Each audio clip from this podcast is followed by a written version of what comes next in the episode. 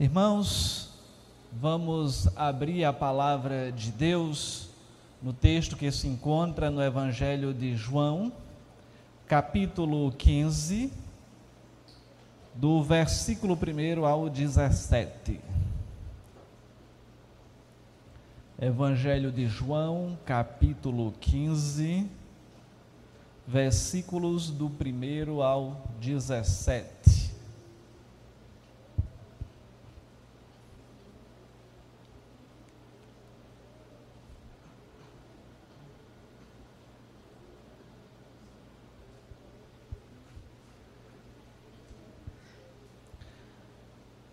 O texto diz assim: Eu sou a videira verdadeira e meu pai é o agricultor. Todo ramo que estando em mim não der fruto, ele o corta, e todo que dá fruto, limpa para que produza mais fruto ainda. Vós já estáis limpos pela palavra que vos tenho falado. Permanecei em mim e eu permanecerei em vós. Como não pode o ramo produzir fruto de si mesmo, se não permanecer na videira, assim nem vós o podeis dar, se não permanecerdes em mim. Eu sou a videira, vós os ramos. Quem permanece em mim e eu nele, esse dá muito fruto, porque sem mim nada podeis fazer. Se alguém não permanecer em mim, será lançado fora à semelhança do ramo, e secará. E o apanham, lançam no fogo e o queimam. Se permanecerdes em mim, e as minhas palavras permanecerem em vós, pedireis o que quiserdes e vos será feito. Nisto é glorificado meu Pai, em que deis muito fruto. E assim vos tornareis meus discípulos. Como o Pai me amou, também eu vos amei. Permanecei no meu amor. Se guardardes os meus mandamentos, permanecereis no meu amor, assim como também eu tenho guardado os mandamentos de meu Pai, e no seu amor permaneço. Tenho-vos dito estas coisas, para que o meu gozo esteja em vós e o vosso gozo seja completo. O meu mandamento é este: que vos ameis uns aos outros, assim como eu vos amei. Ninguém tem maior amor do que este, de dar a alguém a própria vida em favor dos seus amigos.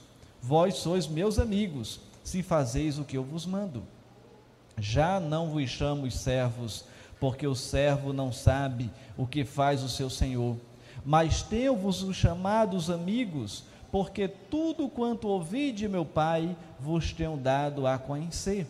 Não foste vós que me escolhestes a mim, pelo contrário, eu vos escolhi a vós outros e vos designei para que vades e deis fruto, e o vosso fruto permaneça, a fim de que tudo quanto pedirdes ao Pai em meu nome, ele vô-lo conceda. Isto vos mando, que vos ameis uns aos outros. Assim nos diz a palavra do Senhor. Vamos orar mais uma vez? Pai Santo, Estamos na tua presença nesta noite, queremos engrandecer o teu nome, exaltá-lo, porque tu és o único digno de louvor e adoração.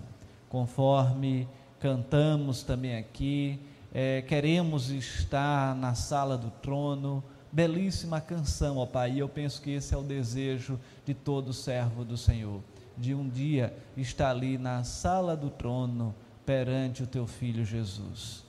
Ó Santo Deus, obrigado. E agora nos conduz pelo teu Santo Espírito para que falemos aquilo que o Senhor quiser. No nome de Jesus. Amém. Irmãos, nesse texto, Jesus se utiliza da ilustração da figueira. Não só nesse, perdão, da videira.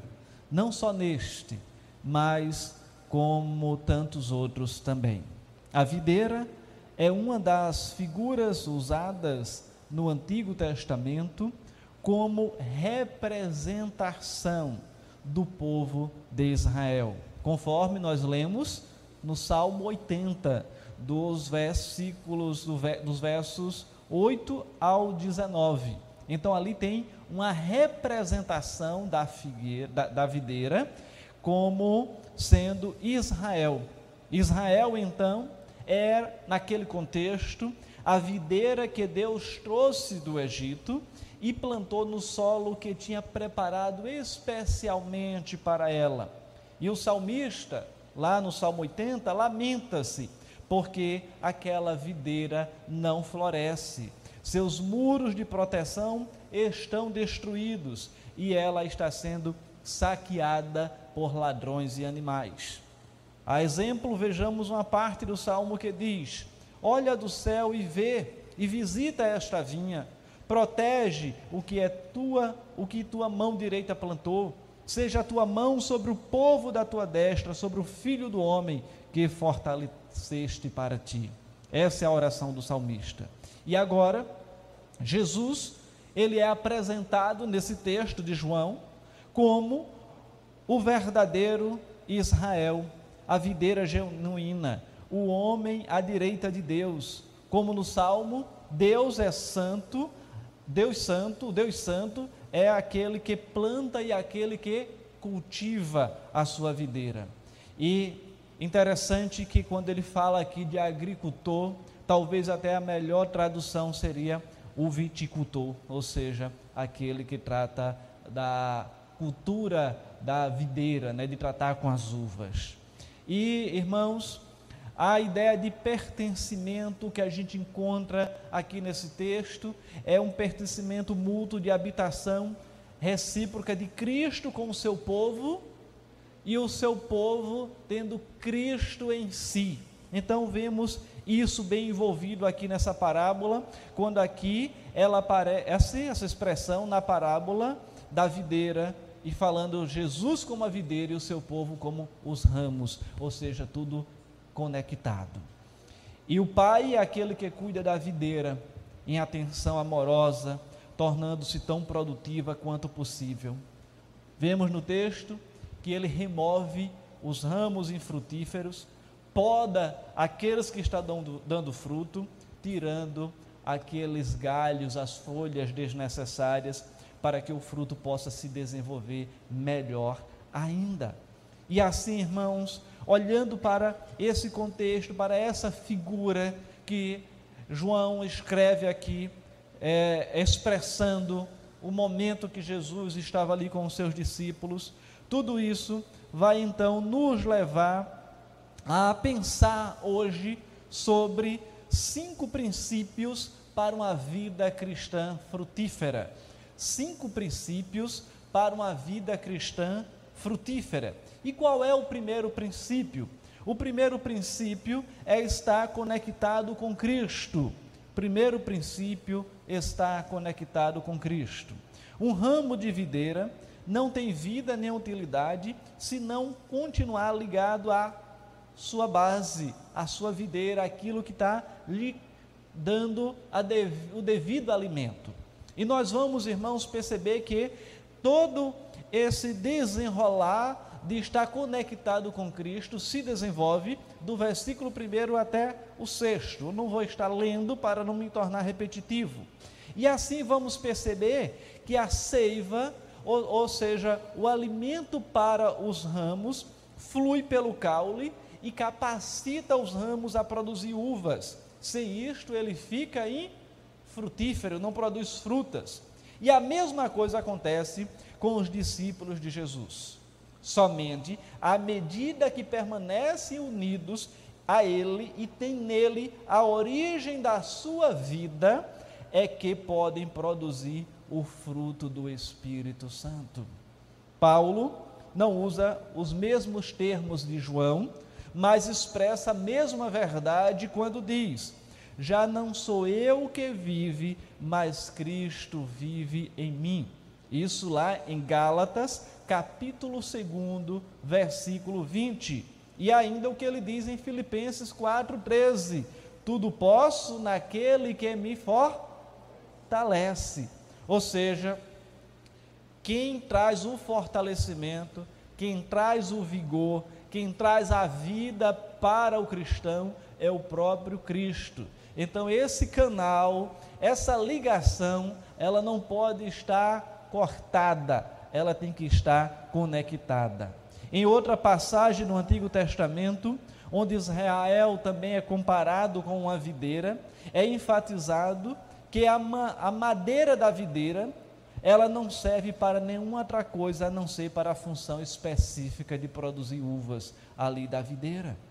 A madeira de uma videira morta não pode ser usada para construir um móvel, não pode sequer ser utilizada para pendurar um utensílio devido à sua fragilidade. Não serve para nada a não ser para ser queimada, a não ser para se tornar combustível. E é isso que o profeta Ezequiel afirmou no capítulo 15, versículos do primeiro ao oitavo. E a moral da parábola deve, deve ter sido evidente nos dias de Ezequiel, como ela também fala por si na nova situação que, que Jesus aplica aqui. Ou seja, sem estar conectado com Cristo, o crente não pode frutificar. Sem estar conectado com Cristo, o crente não frutifica. Se não for discípulo de Jesus, o crente não frutifica. É necessário seguir os passos do Mestre, ser discípulo de Jesus, ser imitador de Cristo, de perguntar perante as nossas ações: o que Cristo faria em meu lugar? E essa é uma pergunta chave para o discípulo de Jesus: o que Cristo faria em meu lugar? Nas mais diversas situações da vida. Quando estamos passando por um problema, muitas vezes a gente não consegue vislumbrar ou parar para refletir sobre a solução que Cristo daria para aquele problema. E se nós somos discípulos de Jesus, verdadeiramente somos, será que estamos dando a resposta ou procurando a resposta que Cristo daria àquele problema, àquela solução? Nós temos estudado sobre ser discípulo de Jesus pela manhã na escola dominical, mas não apenas o fato de ser discípulo, mas se tornar discipulador também. Essa é a proposta. Eu só posso ser discipulador se eu sou discípulo primeiro. Sem essa conexão de estar conectado com Cristo e seguindo os passos do Mestre, seguindo os passos de Jesus, eu não tenho a prerrogativa de ser discipulador. Assim, esse é o primeiro princípio para ter uma vida cristã frutífera, estar conectado com Jesus. O segundo princípio, de acordo com o nosso texto, é ter a palavra de Deus no seu interior. Ter a palavra de Deus no seu interior. Versos sétimo e oitavo, quando aqui encontramos o texto dizendo: Se permanecerdes em mim e as minhas palavras permanecerem em vós, pedireis o que quiserdes e vos será feito. Nisto é glorificado meu Pai, em que deis muito fruto, e assim vos tornareis meus discípulos. Não há, irmãos, diferença prática entre o fato de Jesus habitar pessoalmente nos seus discípulos e as suas palavras permanecerem neles porque Jesus é a palavra. A própria palavra do Senhor nos diz isso. Ele é o Logos. Ele é pessoalmente a corporificação viva de todo o seu ensino.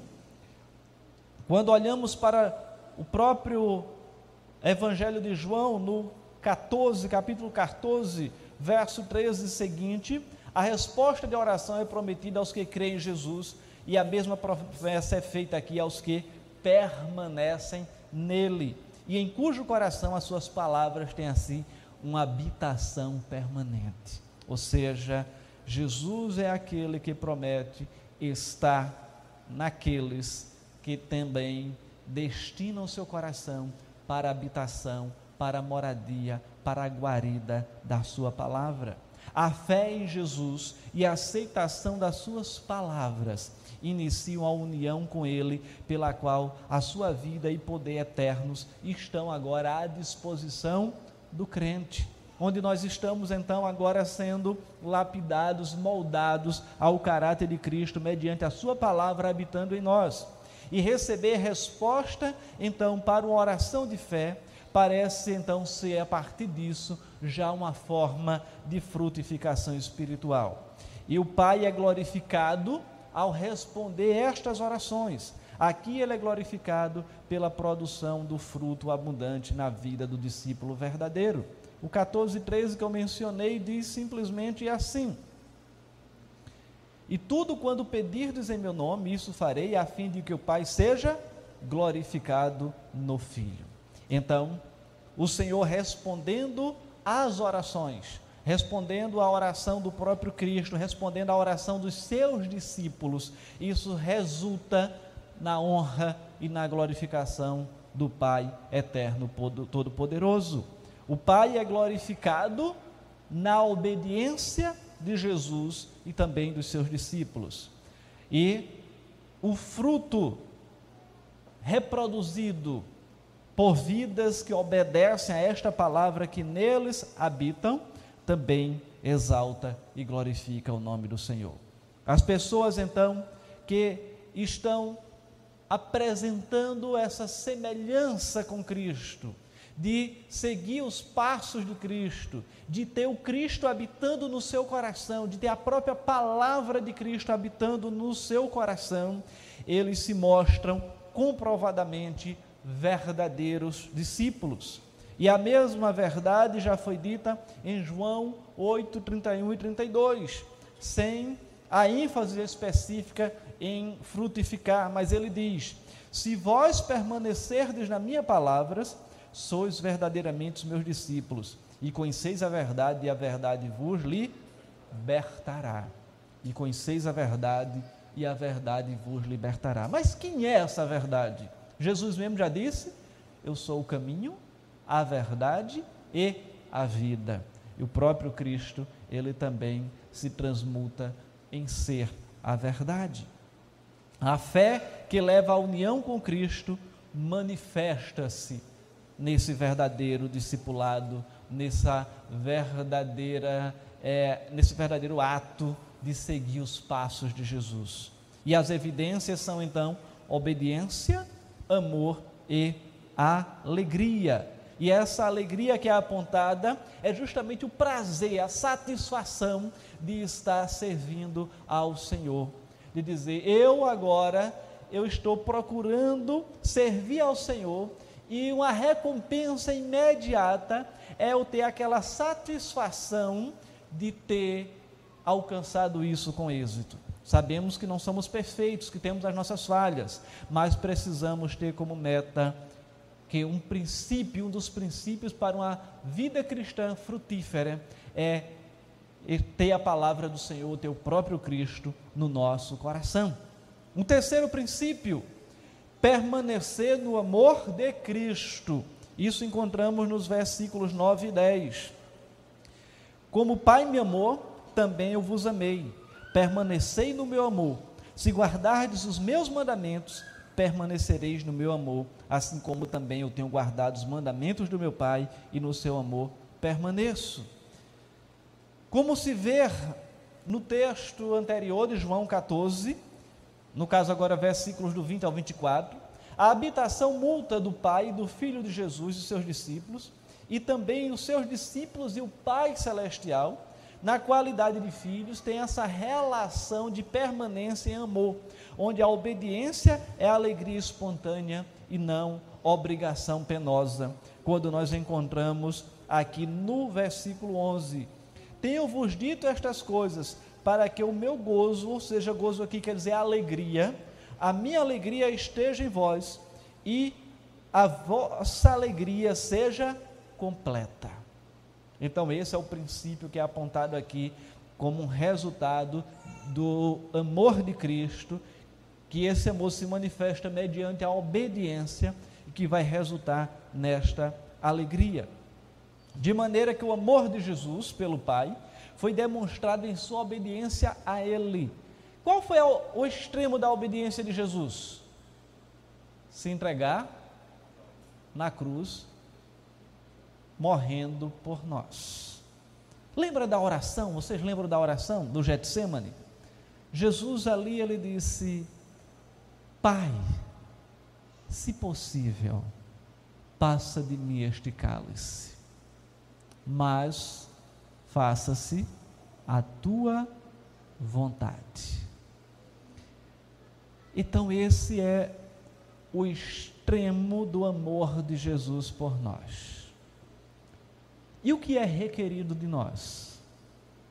Obedecer a palavra de Deus. A obedecer a palavra de Deus é fácil, irmãos? Não. Mas isso é o que é requerido de nós. Nós vamos cumprir cabalmente 100% do que a palavra de Deus exige de nós? Também não. Porque somos falhos, ainda habita em nós uma natureza pecaminosa que ela quer nos induzir a fazer o que não queremos porque a gente tem a consciência do que devemos fazer, mas ainda habita em nós um desejo de fazer o que é pecaminoso. E o desafio para o cristão é cada dia fazer esse sacrifício. Qual o sacrifício? Sacrificar os próprios desejos pecaminosos. Vamos sacrificar todos? Não. Vamos também cometer diversos pecados, inclusive mais de um durante o dia. E é por isso que a importância da confissão de pecados, de pararmos, meditarmos na palavra de Deus, adequarmos a nossa vida à palavra, refletirmos e chegarmos a algumas conclusões. Como foi o meu dia hoje? Será que eu fui um bom cristão? Será que eu fui um bom discípulo de Jesus? Nos momentos em que eu precisei tomar alguma atitude, eu perguntei o que Jesus faria no meu lugar. É fazer um exame. E ao final, constatarmos o que, tem, o que fizemos de errado e confessarmos ao Senhor a cada dia. Não é apenas como fizemos hoje, já aqui nesse culto, no momento de contrição ou de confissão de pecados, mas são todos os dias a gente precisa fazer isso. Na verdade, isso tem que se tornar um hábito nas nossas vidas. Talvez até colocar um lembrete. Sabe por que eu digo isso? Porque nos envolvemos com a correria da vida, nos envolvemos com as demandas da vida, nos envolvemos com redes sociais e quando chega determinado momento a gente já quer dormir. Mas a gente para no momento do dia para refletir sobre como foi o nosso viver e a nossa conexão com Cristo? Será que naquele dia a nossa vida foi frutífera? Então o desafio é pensar, refletir, repensar o nosso dia e chegar às conclusões e pedir perdão por aquilo que fizemos de errado. Mas entender que Jesus é aquele que nos amou e agora precisamos permanecer nesse amor, em obediência e cada dia conectado com Cristo, recebendo o fortalecimento necessário para continuarmos frutificando no nosso dia a dia. Esse foi o terceiro princípio, permanecer no amor de Cristo. E o quarto princípio, o quarto e penúltimo princípio, para ter uma vida cristã frutífera, é ser amigo de Jesus. Este parágrafo tem como base os versículos do 12 ao 15 e é uma ampliação do novo mandamento que Jesus já deu ele começa e termina com a recomendação de amor uns pelos outros, estendendo até o versículo 17. E o padrão que Jesus quer que apliquemos no amar é como eu vos amei.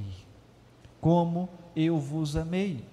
Interessante que quando a gente faz a leitura, ele diz: O meu mandamento é este, que vos amei uns aos outros, assim como eu vos amei. Veja a intensidade do amor de Jesus. É quando ele vai manifestar esse amor, nos tornando agora não mais escravos, não mais dulos, que é a expressão grego, grega, não mais servos, mais amigos. Veja o que é que diz no verso 14. No 13, na verdade, ninguém tem maior amor do que este, de dar alguém a própria vida em favor dos seus amigos. Vós sois meus amigos, se fazeis o que eu vos mando.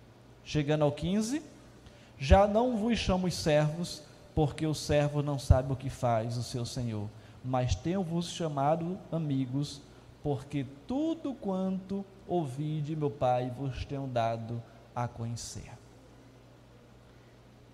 Jesus, ele está caminhando com os doze, ele começa no seu processo de discipulado a aprofundar um pouco mais, entrega um mandamento, que ameis uns aos outros assim como eu vos amei.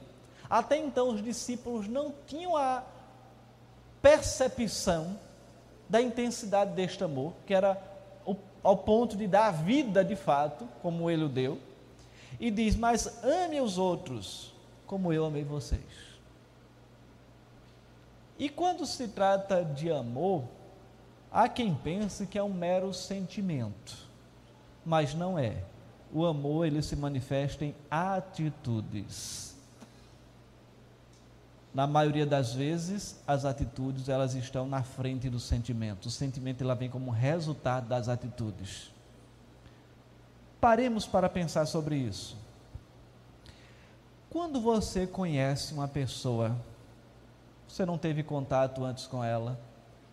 Às vezes, naquele primeiro olhar, você diz: essa pessoa deve ser muito antipática, deve ser uma pessoa chata. E é o julgamento, é a conclusão que nós temos. Mas o tempo passa, aquela pessoa se aproxima de você ou você se aproxima dela, começa a ter um diálogo, atitudes, e você muda totalmente a percepção e diz: não, não é o que eu pensava. O que foi que veio primeiro? As atitudes. Depois o sentimento de afeto, de amizade, de você gostar da pessoa, veio depois. Então, quando se trata de amar, o amar não é um mero sentimento, ele se manifesta em atitudes. Quando Cristo diz que amou e manda as outras pessoas amarem, qual foi a maior atitude de Cristo? morrer na cruz por nós. Então, essa foi a expressão de amor dele. Foi uma atitude, não um sentimento.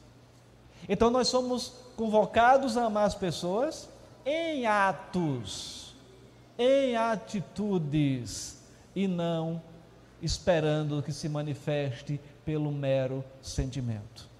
O coração do homem é enganoso, já nos diz a palavra de Deus. O ser humano tem um coração enganoso. Se a gente for confiar dos nossos sentimentos, eles podem estar completamente errados. Mas amar as outras pessoas requer uma atitude e muitas vezes uma intenção, ou seja, um amor intencional. De forma que o padrão que Jesus quer que apliquemos no amar é como eu vos amei. E nisto conhecemos o amor, em que Cristo deu a sua vida por nós e devemos dar nossas vidas pelos irmãos. Isso está lá na primeira epístola de João, capítulo 3, versículo 16.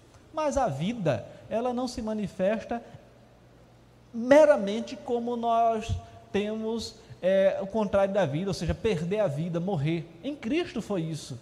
Mas quando a gente dedica tempo à pessoa, a gente está dedicando vida à pessoa. Por que eu digo isso? A vida ela é composta de quê?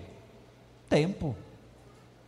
A vida ela começa, da perspectiva humana, no dia zero, vida externa, porque a vida já há no útero, certo? Mas a, quando a gente vem ao mundo, a vida começa do dia zero e vai até o último dia da nossa vida aqui. E quando eu dedico parte do meu tempo para alguém, ouvindo, ajudando ou fazendo qualquer outra coisa por ela, eu estou também dedicando a minha vida a essa pessoa, porque eu reservei uma parte da minha vida, uma parte do tempo da minha vida para estar com essa pessoa, em atitude, amando essa pessoa.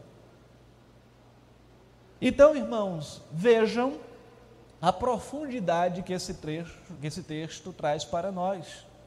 E assim, é necessário entender que também essas palavras podem ser relacionadas com o texto de Paulo lá escrevendo aos Romanos no capítulo 8, perdão, capítulo 5, versículos do 8 ao 10, onde Paulo fala de inimigos que foram reconciliados com Deus pela morte do seu filho significa correr o risco de entender mal o sentido das duas passagens. Aqui, Jesus está falando com seus amigos em favor de quem ele em breve dará sua vida, mostrando assim que eles são realmente seus amigos, objetos do seu amor, a ligação indissolúvel. E lá ele fala até de morrer pelos inimigos, ou amar os inimigos, de dedicar parte da vida aos inimigos. Em síntese, Jesus aqui, ele deixa esse exemplo maior de estarmos conectados com Ele em amor, se tornando amigo de Jesus e isso sendo transportado para as nossas relações interpessoais, para a nossa comunicação com as outras pessoas em atitudes, palavras e qualquer outra relação que a gente possa ter. Então nós somos desafiados, irmãos, a manifestarmos isso para aqueles que estão à nossa volta. E Jesus, então, ele ainda trata aqui nesse verso, versículo 15: já não vos chamo os servos, porque o servo não sabe o que faz o seu Senhor. Interessante que Jesus agora não chama seus discípulos mais de dulos ou escravos, mas os trata como amigos, porque ele já está manifestando, transferindo para eles o conhecimento que ele recebe do Pai. E, como um amigo, ele compartilha os seus planos, compartilha a sua esperança, compartilha a sua missão. Interessante observar que é, John Wesley, ele pensando em sua conversão anos atrás, John Wesley foi um, um grande pregador da palavra de Deus, ele descreveu como o momento em que ele trocou a fé de um escravo pela fé de um filho. E é quando a gente agora não está mais conectados com Deus e tendo como obrigação algo penoso a obediência, mas ter prazer em obedecer. Porque vamos parar um pouquinho para pensar sobre isso também. Quando nós estamos obedecendo ao Senhor, sendo fiéis, o que é que flui do nosso coração? Uma satisfação de dever cumprido. Quando alguém lhe entrega uma missão para cumprir, ou você tem uma tarefa para cumprir no seu trabalho e você cumpre com perfeição, você não tem aquela satisfação de dizer: Eu dei o meu melhor? E o que ocorre, irmãos? Somos então desafiados a obedecer ao Senhor, a Sua palavra, e ao obedecer, seja isso o sentimento que possa surgir do nosso interior. Ao inverso disso, o inverso disso, quando nós pecamos, qual o sentimento que flui do nosso interior? Eu sou um fracassado eu não consegui cumprir com a minha obrigação. Eu falhei. Esse é o sentimento. Então vejam que a obediência ela vai trazer essa plena satisfação. E nós somos desafiados a fazer isso a cada dia. Mas nós fazemos isso na condição de amigos de Jesus. O quinto e último princípio para uma vida cristã frutífera está nos versículos 16 e 17, quando assim diz: Não fostes vós que me escolhestes a mim, pelo contrário, eu vos escolhi a vós outros e vos designei para que vades e deis fruto, e o vosso fruto permaneça, a fim de que tudo quanto pedirdes ao Pai em meu nome, Ele vos conceda.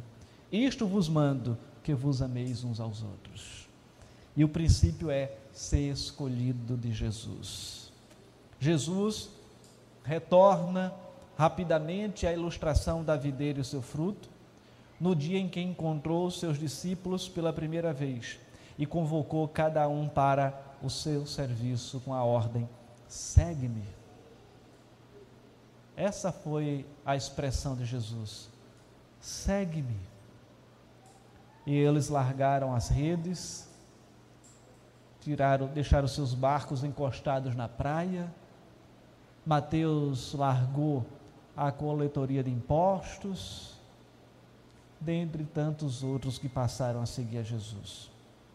E foi ele que escolheu, irmãos, para que eles participassem do seu ministério, para que eles fossem os seus discípulos. Jesus passou um tempo em oração e depois escolheu os seus discípulos. Aí alguém pode até dizer: Ah, Jesus errou ao escolher Judas? Não. Judas ele também tinha um propósito para cumprir, porque a própria palavra de Deus diz que ele tinha sido escolhido para ser o traidor. Ele tinha que fazer aquilo. Então Jesus escolheu os doze, treinou-os, capacitou-os, e depois da sua ressurreição, morte e ressurreição, perante os onze, e depois com Paulo, nascido fora de tempo, conforme ele mesmo diz, diz: Eu vos envio. Jesus já os enviou durante o treinamento, quando estava ali com eles, de dois em dois, a anunciar o reino de Deus. E agora, depois de tudo aquilo que eles passaram, eles estavam preparados para irem alcançar nações compartilhando do reino de Deus. E eu disse pela manhã e repito: qual é a maior prova de que a missão de Jesus, a missão dos discípulos, ou seja, o treinamento que Jesus deu aos discípulos, foi bem sucedida? Qual é a maior prova disso? A sua presença e a minha hoje aqui, porque estamos participando do reino de Deus porque nós somos hoje discípulos de Jesus por meio da missão que os seus primeiros discípulos cumpriram, de forma que eles frutificaram. Eles foram ramos que produziram frutos porque estavam ligados à videira Cristo Jesus. E o fruto que não é o fruto do mar morto, que vira pó e cinzas quando tocá-lo, é o fruto duradouro de vidas unidas ao Cristo sempre vivo, testemunhando da sua graça permanente. E assim, estando conectado com Cristo, orando e alimentando a expectativa de que a oração é respondida. E conclui então o versículo 17 com palavras esplêndidas quando diz: Isto vos mando, que ameis uns aos outros. Mas só faz isso quem está conectado com Cristo. E o amor, o amor ele é o quê? Ele é um fruto de quem está conectado com Cristo. Você já imaginou alguém ter a vida do seu filho ou do seu pai ceifada, ou da sua mãe ou do irmão ceifado por outro, e alguém chegar ali no olho do assassino e dizer: Eu te perdoo? Isso é fruto do amor de Cristo. Um episódio de forma bem rápida. Eu recordo bem que nos idos de 1995, no segundo semestre, Minha mãe já estava ali frequentando uma igreja evangélica e ela, em determinado dia, ela disse: Hoje eu vou assumir um compromisso com Jesus. Ela foi determinada a isso para a igreja. Quando chegou lá, ela olhou para o banco do lado, se encontrava ali a filha do assassino do meu avô e ela não entendeu que não tinha perdoado ainda e não avançou na sua decisão. Dias depois, ela liberou o perdão no seu coração e entregou a vida a Cristo como Senhor e Salvador. Mas só o pôde fazer mediante a liberação do perdão. E isso só Cristo que pode fazer no seu e no meu coração. Irmãos, se Cristo ele promove as condições para que alguém que teve a vida de um pai, de um filho ceifada de uma forma trágica e a pessoa ao perdoar, porque muitas vezes nós estamos sem liberar perdão por uma simples, um simples mal entendido ou uma simples palavra dita fora de hora, no lugar errado, ou por orgulho, ou por é, egoísmo, e a gente não consegue, às vezes, perdoar. Se nós estamos conectados com Cristo, Ele promove a força suficiente para a liberação do perdão.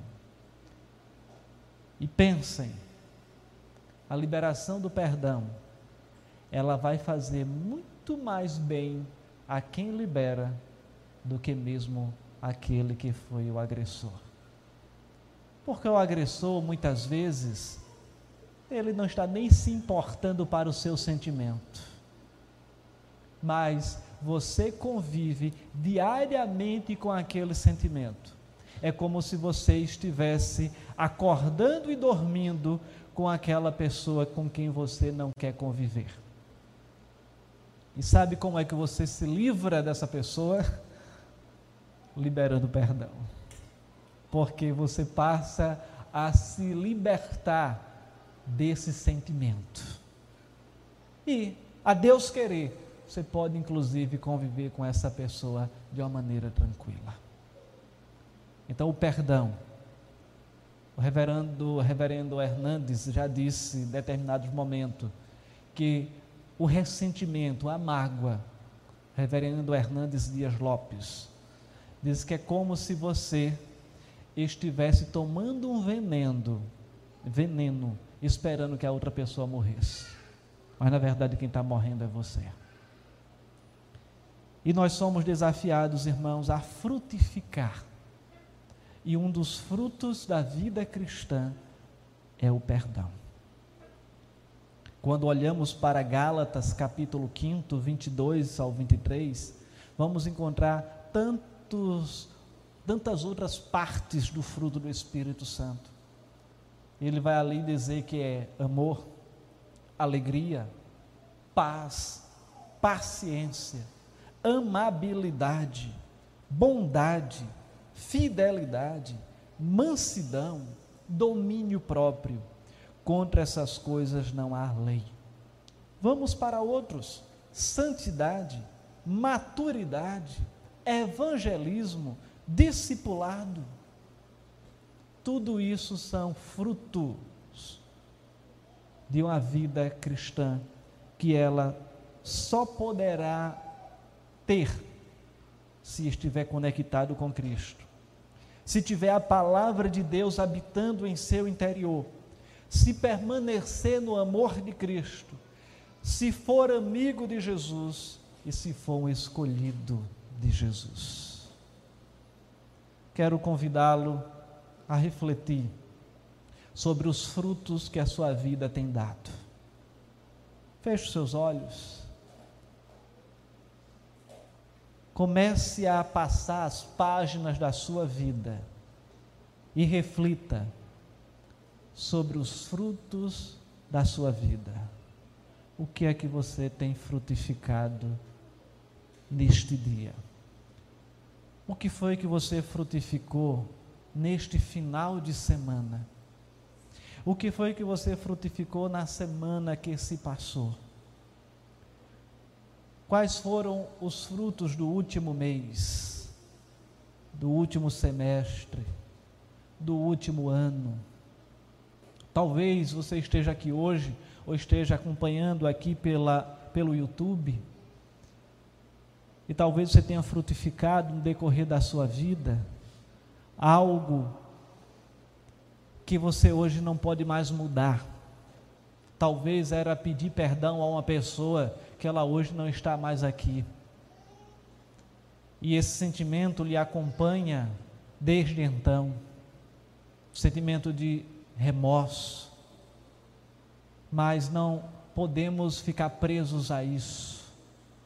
Precisamos entregar isso diante de Deus, no altar do Senhor, e dizer: Senhor, me liberta desse sentimento.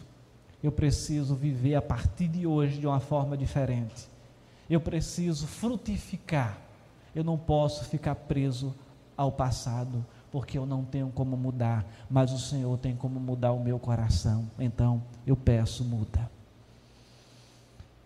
Quais são os frutos que a nossa vida tem manifestado?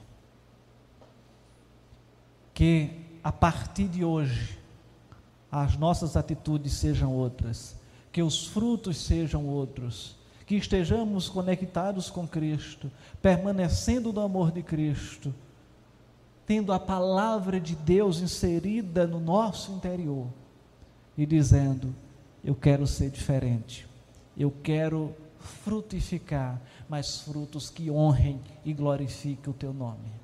Que essa seja a nossa atitude que essa seja a nossa disposição mental e a nossa atitude a partir de hoje.